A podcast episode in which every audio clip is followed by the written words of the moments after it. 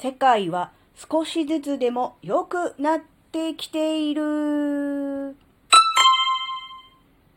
あずききなこがなんか喋るってよ。この番組は子供の頃から周りとの違いに違和感を持っていたあずきなが自分の生きづらさを解消するために日々考えていることをシェアする番組です。こんにちは、あずきなです。えっとね、皆さんは、えー、世界が、そしてま世の中が良くなっているという実感がありますでしょうか？うんとね、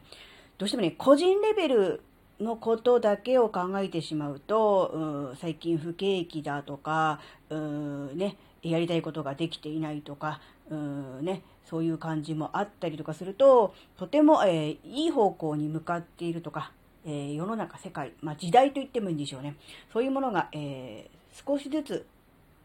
良くなっているっていう、まあ、実感が持てないのもまあ、しょうがないというか、そういうもんだと思うんですね。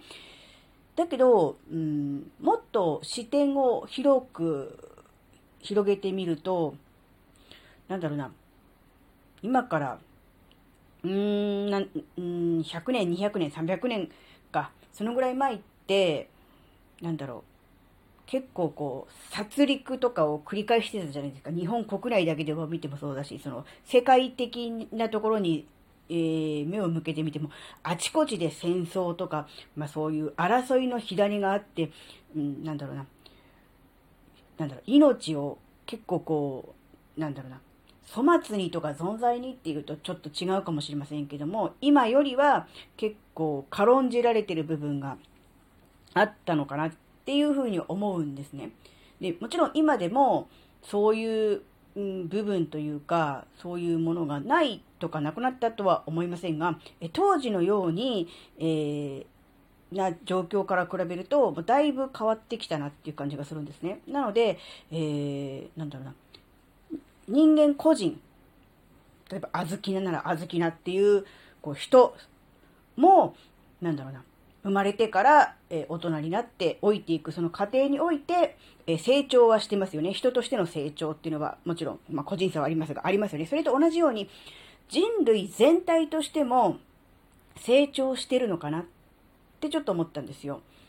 というのはですね、まあ昔、えー、何百年前はこうね、えー、血で血を洗う、洗う殺戮みたいなものがね、あるっていうと、まあ、日常にあったみたいなそういうところがあっったと思うんですが、今は、えー、自分のことだけ、えー、自分さえ良ければいいという考え方を持っている人だけではなくて、そうですね、例えばね、うん、遠い、えー、異国の地で、え今苦しんでいる人に、え思いを馳せて何か行動をしよう、あるいはね、実際に行動するっていう人もいますよね。だし、うん、例えば、うん、地球環境ね、自然環境について、えー、このままでいけないと思い、えー、何か、えー、地球環境のためになるようなことを始めると。あるいは実際にやっているっていう人もいますよね。あるいは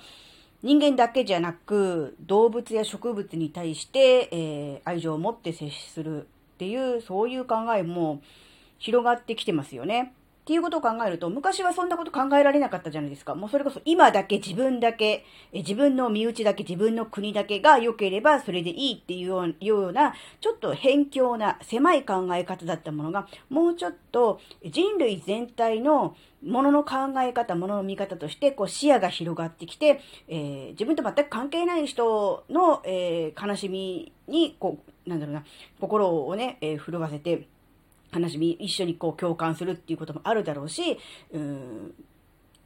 なんだろう、物言わぬ動物、あるいは植物に対しても心をこう砕くこともできるし、うん、もっと言うと自分が今いる地球環境あれば宇宙とかね、そっちの方にもこう思いがいくっていうのは、人類全体としては、もうこれはもう、うん、成長だと思うんです。まあ、進化と言ってもいいのかもしれませんが、まあ、成長っていう言葉の方のが、ニュアンスとしては伝わるかなと思うんですが、だと思うんですね。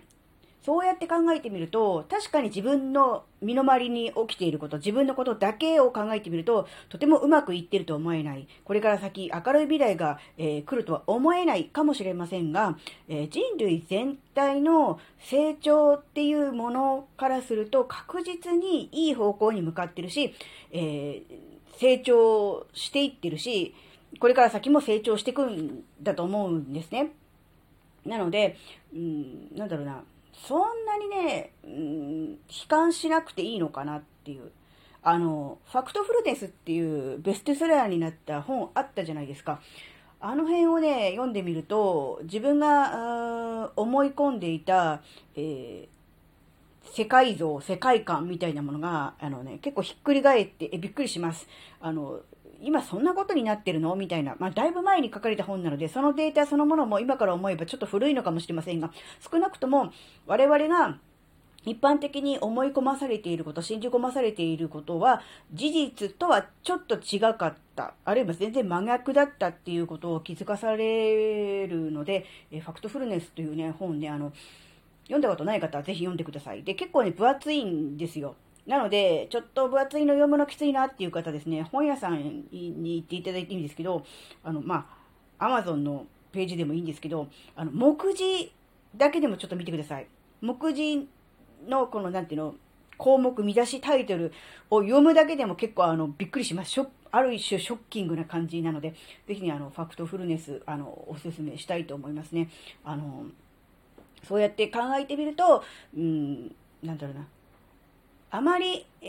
ー、将来、未来に対して悲観的になりすぎるのは、ちょっとそこまでする必要ないかなっていうふうに思えるようになります。まあ、その世界全体、人類全体の問題と自分個人の問題は、まあ、別なので、えー、なんだろうな、関係ないよっていう気も、もちろん、するのはわかるんです。ただ、